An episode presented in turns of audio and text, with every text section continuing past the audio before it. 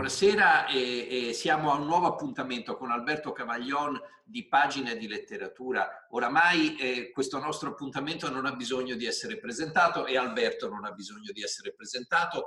Le prime uscite hanno avuto delle reazioni entusiaste e, e, e direi che veramente non serve aggiungere altro. Ripercorrere delle pagine di letteratura assieme a lui è un privilegio immenso, io gliene sono davvero molto grato. Il libro che Alberto ha scelto per questa sera è un libro di Elsa Morante, L'isola di Arturo. Il, eh, chi ci ascolta continuerà a essere eh, sorpreso perché sono sempre delle scelte, diciamo, difficili da prevedere e tante volte ci si domanda ma dove ci porterà poi alla fine, ormai ho imparato dall'esperienza, durante la conversazione si capisce molto bene che si sta andando da qualche parte, però che non sono delle scelte dettate dal caso.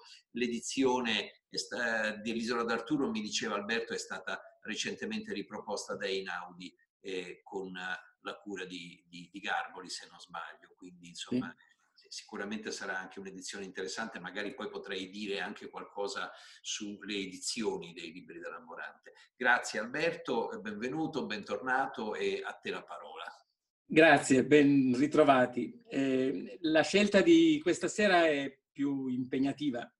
È un classico, ma dobbiamo partire da, dall'autrice e possiamo partire da due paradossi, da due definizioni, da due battute quasi comiche, ma che aiutano a, in, a, indicarci la strada giusta per capire chi era Elsa Morante, che significato ha per noi oggi rileggere questo libro che ha più o meno la nostra età, è uscito da Inaudi in prima edizione nel 1957 sulla, sulla Morante circola una battuta bellissima, attribuita a un ambasciatore italiano a Londra, di cui in questo momento non ricordo il nome, ma che ospitò eh, in quegli anni eh, in ambasciata eh, Elsa Morante e eh, Alberto Moravia, che era a quel tempo il suo compagno.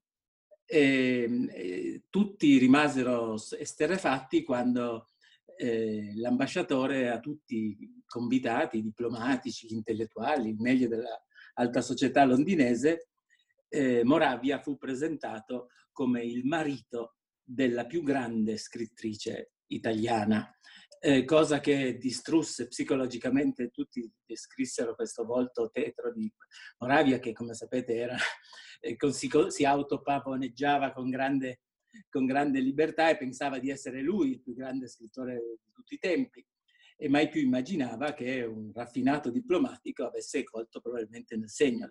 La Morante è stata una grande scrittrice, un, grande, un, una, un dono prezioso per la letteratura italiana e, e qui vengo alla seconda battuta, questa è mia e più provocatoria, ma aggiungerei che la Morante è stata la più grande scrittrice ebrea del XX secolo, perché oggi lo si ricorda più che in passato, dal punto di vista della legge ebraica, eh, la Morante si trovava in una posizione non diversa da quella di Saba, di, con cui fu molto eh, in, in, legame molto stretto, dirò qualche cosa anche di questo rapporto tra, tra poco, ma avevano una mamma ebrea e in particolare, nel caso della Morante, particolare non trascurabile una mamma ebrea che, fatto, che di mestiere faceva la maestra elementare. Sulle professioni femminili, sul ruolo che le donne ebree hanno avuto nella scuola primaria nell'Ottocento, esiste oggi una buona bibliografia che di solito termina con il ruolo maieutico della mamma eh, di Elsa Morante. Le due grandi professioni che la Morante, tra loro connesse, che la Morante ha immortalato nei suoi libri sono quelle appunto dei maestri, dei maestri o delle maestre di più e soprattutto delle levatrici, delle donne che fanno nascere i bambini. Eh, qui entrava in tutti e due i casi, in, in, sia nel caso della sua situazione ambivalente di figlia di un matrimonio misto, con i problemi connessi che sono gli stessi che ha avuto Saba, eh, sia anche la, la, la questione, per lei molto importante, eh, da un lato questa di un'identità psicologica divisa, dall'altra molto importante il fatto di non aver potuto mai avere figli, di aver vissuto intensissime storie d'amore, non solo con Moravia, altre ancora più fortunate eh, per lei e più intense, ma eh, la maternità negata è stata una delle, delle ragioni principali che la portarono a scrivere pagine memorabili, intanto figure di bambini straordinarie. Il bambino è nella letteratura, nella narrativa della Morante un, un personaggio quasi magico, no? incantevole.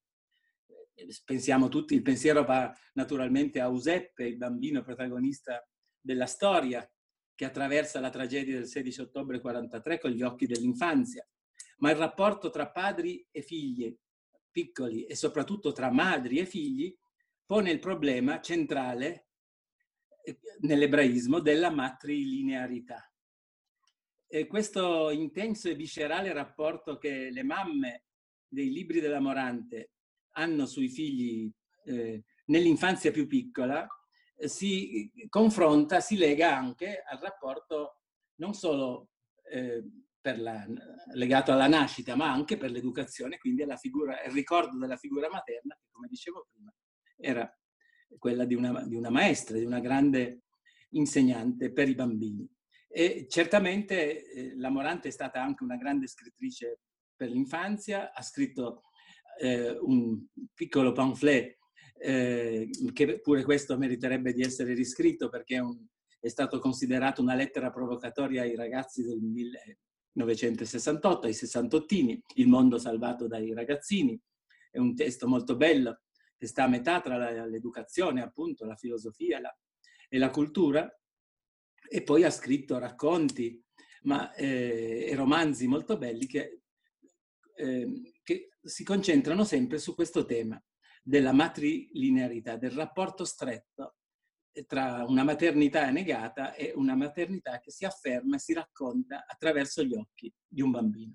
L'isola di Arturo è una storia di un romanzo di formazione ambientato a Procida, l'isola dove dove con Moravia la eh, Morante trascorreva lunghi mesi, ha trascorso lunghi mesi della sua vita dopo la, dopo la guerra e dopo una prima, eh, un primo e complicato periodo di clandestinità successiva alla razzia nel ghetto di, eh, di Roma. Ricordo qui en passant che la, la, Morante che a vederle, a sentirle, a leggerle, una se l'immagina come una donna timida, eh, impaurita.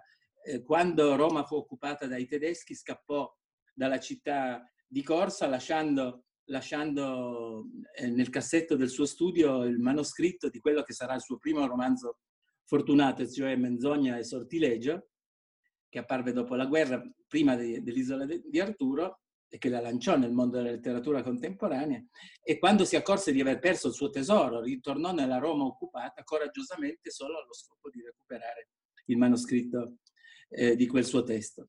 Ma a Procida trascorse i mesi felici, più felici della sua vita immersa nella natura, eh, a contatto con questo mondo eh, popolare di pescatori, di piccoli commercianti e, e, di animali, soprattutto i gatti, erano la sua grande compagnia.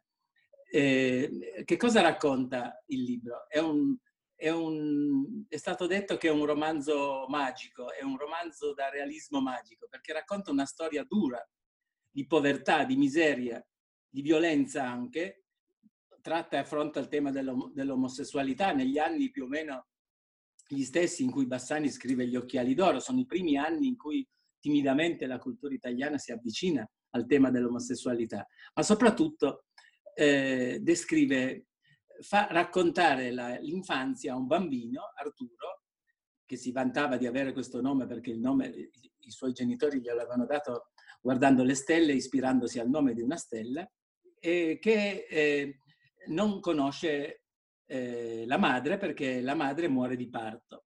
Il suo idolo, il suo mito è questa figura eh, favolosa di un padre che non c'è mai, che sparisce, che fa un, misterioso eh, lavoro, nell'isola non torna praticamente mai, e lui cresce da solo come un piccolo selvaggio tra le rocce dell'isola, le onde del mare, eh, salvato e aiutato da personaggi fantasiosi che sono descritti con grande realismo ma sembrano venuti fuori da un mondo di pure fantasia. La sua vita cambia quando il padre eh, un giorno ritorna nell'isola con una ragazzina, poco più, di, eh, poco più di un adolescente, che ha sposato, Nunziatella, eh, una ragazza giovanissima che, eh, per la quale Arturo, che nel frattempo stava crescendo, nutre uno strano rapporto, che è un rapporto di odio-amore perché è la donna che gli porta via l'affetto del padre, ma è anche una ragazza affascinante per la quale lui prova un sentimento che assomiglia a un sentimento d'amore. E, ehm, e la, questo dialogo tra adolescenti è tutto giocato sul fatto che la figura della madre vera non esiste, esiste questa matrigna che non può definirsi tale, con, non ha le caratteristiche tipiche delle matrigne, e questo, questo rapporto affettivo si intensifica, non, è un amore non ricambiato, la Nunziatella lo guarda con sospetto, con indifferenza, tal, tal, altre volte, finché Nunziatella non rimane incinta e, eh, deve par- e partorisce una notte in cui il padre non è a Procida e chi le offre assistenza nel parto, temendo, terrorizzato all'idea che Nunziatella facesse la stessa fine della madre, è Arturo.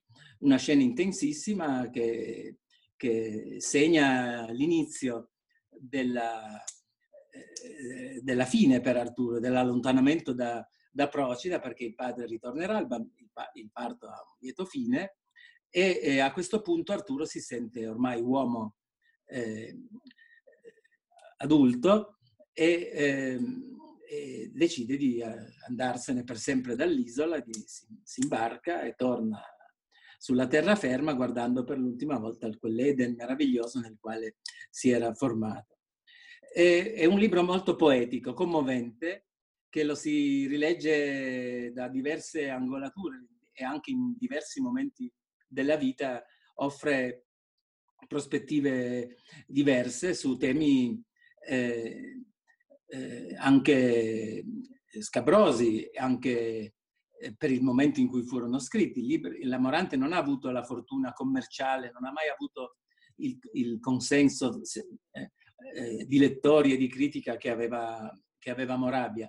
Eh, conobbe il successo editoriale e commerciale molti anni dopo con un romanzo che, come La Storia, che è più dentro alle nostre storie perché racconta come sappiamo, riprende il 16 ottobre 43 di Giacomo De Benedetti e lo rielabora raccontando appunto la storia di un'altra donna, di un'altra levatrice, di nuovo di un altro bambino, eh, in una chiave dove la sua ebraicità si manifesta molto più intensamente. Eh, ho ripreso in mano per questa occasione l'isola di Arturo perché indirettamente vorrei eh, sul tema della matrilinearità eh, stabilire un nesso eh, con Saba. Saba è stato il, il, l'ispiratore e si può dire la guida a distanza della, della Morante. Ci fu cioè una specie di triangolo molto interessante per chi studia la storia della cultura anche ebraica del secondo Novecento. C'è un triangolo, un, un dialogo a tre che vede da una parte il dialogo tra Saba e Giacomo De Benedetti. Dall'altra parte vede il dialogo tra Saba e Elsa Morante. Ci, so, ci sono anche saggi di De Benedetti sulla Morante, si conoscevano tutti e tre, ma noi disponiamo oggi delle lettere, dei saggi e degli scritti che questi tre autori eh, hanno pubblicato, si può dire dal 44, quando esce 16 ottobre 43, di Giacomo De Benedetti, al 1975, quando esce la storia di Elsa Morante, un dialogo ininterrotto che perde un lato del triangolo soltanto nel 1957, quando esce l'isola di Arturo, ma muore Umberto Saba. Eh, I tre eh, si interrogano eh, su un tema che per noi è centrale, di cui abbiamo già parlato in queste conversazioni con te, che è il tema della memoria, della rappresentazione eh, della Shoah in Italia, delle figure dei, dei, eh, degli ebrei prima durante le persecuzioni razziali e poi soprattutto a Roma eh, i testimoni, scrittori che furono testimoni della tragedia della razzia nel ghetto. Eh, sono tre visioni dello stesso tema che hanno eh, prospettive diverse. Saba scrive anche lui del 16 ottobre e anche lui affronta il tema della maternità eh, sofferta perché rivede nell'amorante soprattutto una parte di se stesso, di questa figura di madre ebrea triestina abbandonata dal padre e di questo suo rapporto conflittuale con l'ebraismo triestino e poi con la realtà romana, perché a Roma Saba arriva praticamente negli stessi giorni in cui Giacomo De Benedetti pubblica 16 ottobre 43. E, Saba, che era un grande poeta, parla e con De Benedetti dialoga su una formula che a me piace molto, che è quella del grembo della poesia. E usa la parola grembo, il grembo materno per rappresentare la memoria stessa della Shoah, diciamo noi oggi. Lui preferiva parlare di Majdanek piuttosto che di Auschwitz. Però aveva quest'idea che la testimonianza eh, del sopravvissuto di chi aveva visto l'abominio dell'occupazione nazista fosse qualche cosa eh, di fatale, di necessario. Come diceva, come i poeti eh, sono vocati a scrivere versi, il testimone è spinto da un dovere simile a quello, diceva lui con un'espressione metaforica meravigliosa, come una gallina, la, la, vocazione del poeta e del testimone è la stessa vocazione che spinge una gallina a fare l'uovo. Non, è la natura che porta il testimone a testimoniare e il poeta a poetare. E dalla sua grandezza di interprete, di lettore, osserva e fa dei giudizi, esprime dei giudizi e in qualche modo stabilisce un'antitesi tra De Benedetti, che era un grande critico, ma Saba diceva non è mai stato, non era un grande non, pote- non è mai diventato un grande narratore, non ha dato mai luogo a un libro fatale come Sequestri un uomo. Saba dice, ha questa bellissima definizione di Sequestri un uomo di Levi come libro fatale. Un libro cioè dettato dalla necessità, come una poesia. 16 ottobre 1943 per Saba non era un libro fatale, ispirato dalla necessità. C'era troppo Manzoni, c'era la cronaca dei fatti, c'era una punta di estetismo che a lui dava fastidio, molto molte lacrime, molto sangue. E quindi nelle lettere che scambia con De Benedetti, in risposta ai saggi che De Benedetti scrive su di lui, c'è questa vena polemica. Invece ha una grande, folgorante ammirazione per la, eh, per la Morante e ne dà un'interpretazione psicanalitica che alla Morante non piaceva, sempre legata al grembo della poesia, cioè un, il grembo materno della Morante è stato dal suo punto di vista, fortunata, fortunatamente infecondo, perché ha trasferito questa sua istintività materna nella narrazione, nella scrittura. Lui arriva a leggere, Saba arriva a leggere, ad ammirare, eh, come è giusto fare, un racconto breve della Morante che è bellissimo, che si intitola Lo scialle andaluso, e non arriva a leggere l'isola d'Alturo, che avrebbe dato piena conferma alla sua ipotesi, che era naturalmente un'ipotesi della, eh, con i caratteri fortissimi dell'autobiografia. Cioè Saba si rispecchiava in questa eh, ebraicità dimidiata che nell'isola di Arturo si riflette nell'inquietudine di Arturo, perché c'è una, una pagina molto bella eh, nell'isola di Arturo in cui Arturo dice io ho dentro di me l'inquietudine di chi non ha un'identità precisa, che vorrebbe stare da una parte e allo stesso tempo essere dall'altra, che si sente in un modo ma si sente anche in un altro modo. Ora, ho fatto tutta questa lunga, lunga chiacchierata, l'ho presa molto, molto alla lontana e mi, e mi scuso, ma eh, il, il, problema importante per la storia dell'ebraismo nella, nella nella seconda metà del Novecento è il tema della matrilinearità. Che cosa ha dato alla cultura italiana questo rapporto conflittuale matrilineare con l'ebraicità? Eh, Saba e la, e la Morante sono i casi più evidenti di questa inquietudine che ha prodotto dei frutti eh, poetici e narrativi straordinari. Ma io, eh, vorrei ricordare che non, non, sono figure isolate. Anche nel mondo della politica eh, si dice, si rincorre spesso figure ugualmente rappresentative come a Torino per esempio nella storia del pensiero politico Raniero Panzieri, ma lo stesso Don Milani, la stessa figura di Don Milani, la stessa biografia di Don Milani ha dentro di sé questa duplicità, questo aspetto che l'ebraismo sia una sorta di regione delle madri, de questa è un'espressione di De Benedetti, un ritorno alla regione delle madri. E, è, un, è un, una strana vicenda, io non so se nella letteratura francese, nella letteratura tedesca c'è stata una così intensa riflessione sul rapporto tra la maternità ebraica e, e, e i figli e soprattutto non so se vi, vi sia stata come nell'Ottocento nell'Ottocento ebraico italiano una così intensa partecipazione di eh, maestre eh, ebree eh, nella scuola primaria, è, te- è, stato studiato questo dagli storici, è impressionante eh, come la, la, prima professione libera che le donne appena emancipate imboccano eh, nello Stato appena riunificato è quello dell'insegnamento nella scuola primaria. E contestualmente a questo, parallelamente a questo, la eh, precocissima eh, eh, strada della letteratura per l'infanzia.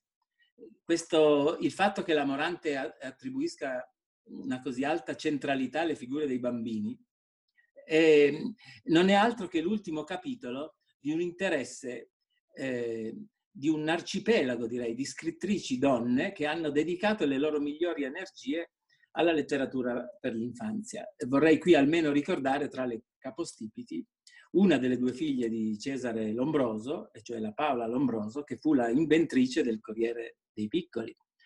Cioè si inventò quel giornalino per i bambini che eh, accompagnò le, le, prime annate del Corriere della Sera. Fu poi rubato alla Rombroso dal, quando il direttore del Corriere divenne Albertini e sottrasse questa, questa vicenda. Ma la mamma dei fratelli Rosselli era, oltre che poetessa, anche autrice di libri per l'infanzia. C'è, c'è quindi un filone eh, molto interessante che unisce la pedagogia, l'insegnamento, il rapporto con l'infanzia, la letteratura e la scrittura per l'infanzia. La Morante mette insieme tutte queste cose e ci dà soprattutto dei profili, dei ritratti di ragazzini di infanzie felici che sono impagabili. Eh, Arturo non è altro che il, il fratello minore di Giuseppe di, di, eh, della storia e di altri racconti ugualmente belli.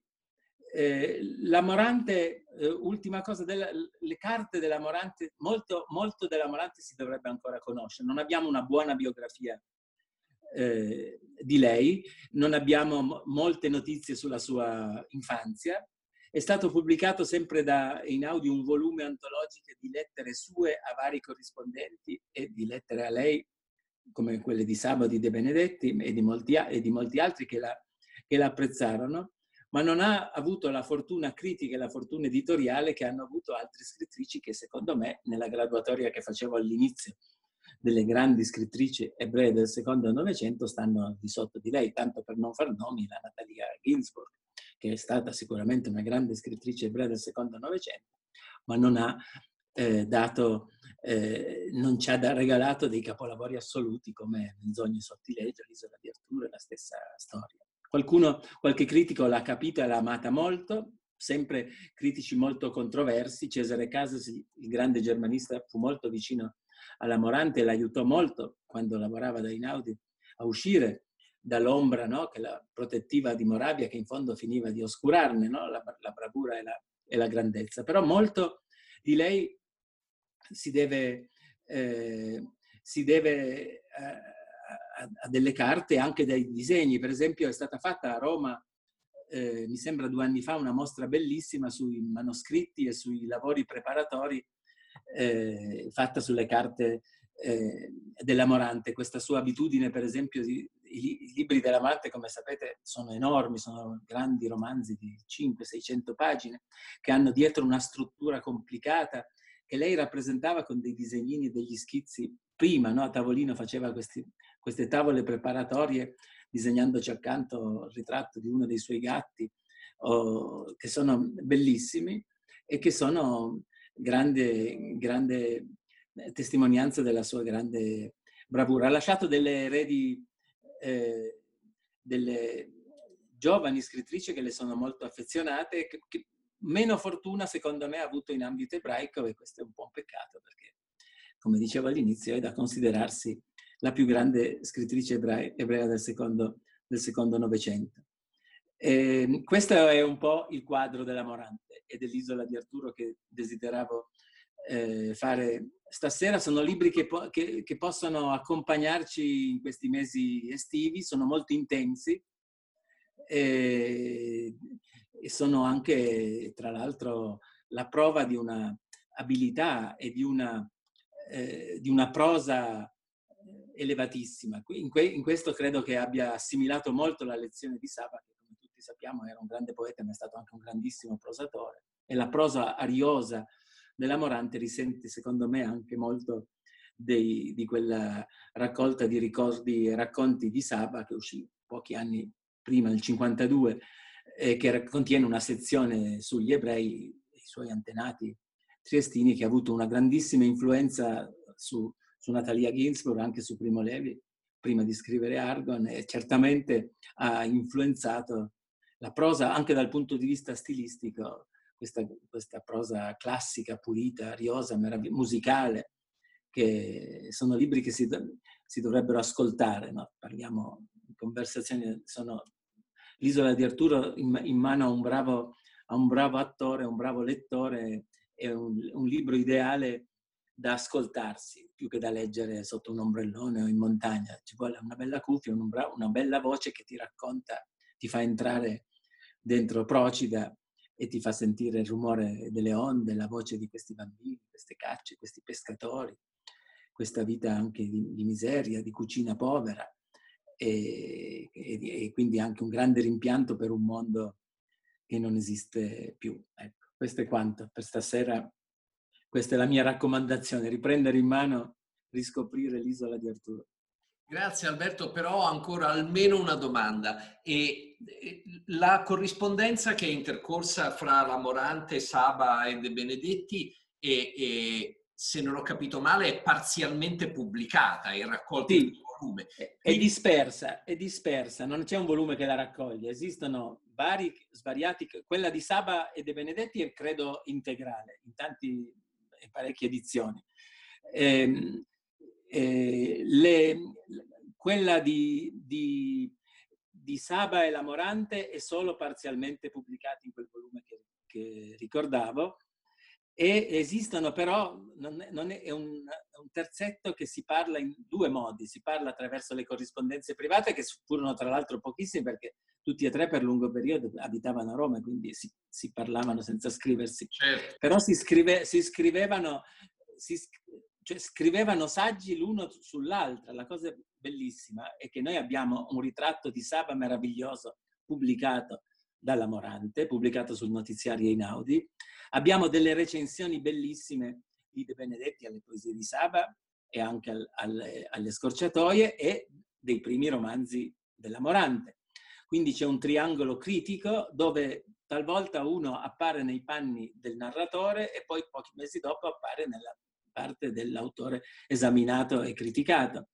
È, un, è, un, triangolo non propriamente idillico perché tra Saba e De Benedetti c'era una grande intensa amicizia, hanno abitato anche sotto lo stesso tetto nei primi mesi di Roma liberata e De Benedetti dice che le scorciatoie le ha viste nascere giorno per giorno però non dice che nelle scorciatoie eh, Saba gliele canta bene, eh, anche contro 16 ottobre 1943. Le cose che dicevo prima sono, nelle, sono dentro le, alcune velenosissime eh, eh, scorciatoie, più contro il saggio Otto Ebrei, che è il saggio che accompagna 16 ottobre, che eh, Saba, secondo me, giustamente vedeva troppo rigido dal punto di vista dell'ideologia. De Benedetti erano i mesi in cui, mesi in cui De Benedetti, dimenticando ahimè i suoi trascorsi fascisti di pochi anni prima, veleggiava tranquillo verso le sponde del Partito Comunista, cosa che a Saba non piaceva per nulla.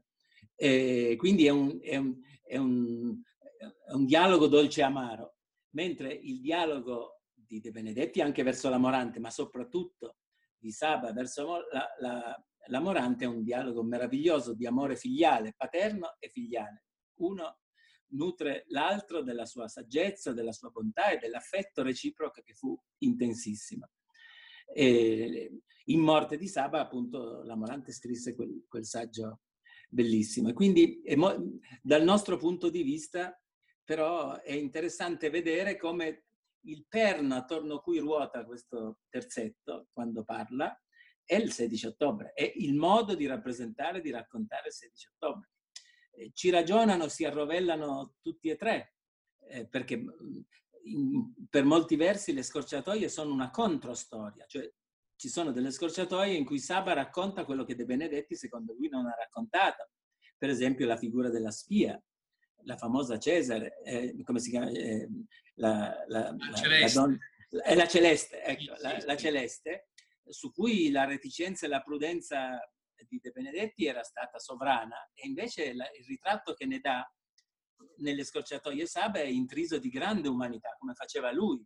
Non che l'assolva, però racconta la sua bellezza, il fatto che fosse stata in giovinezza la donna più corteggiata, ne svela la sua umanità.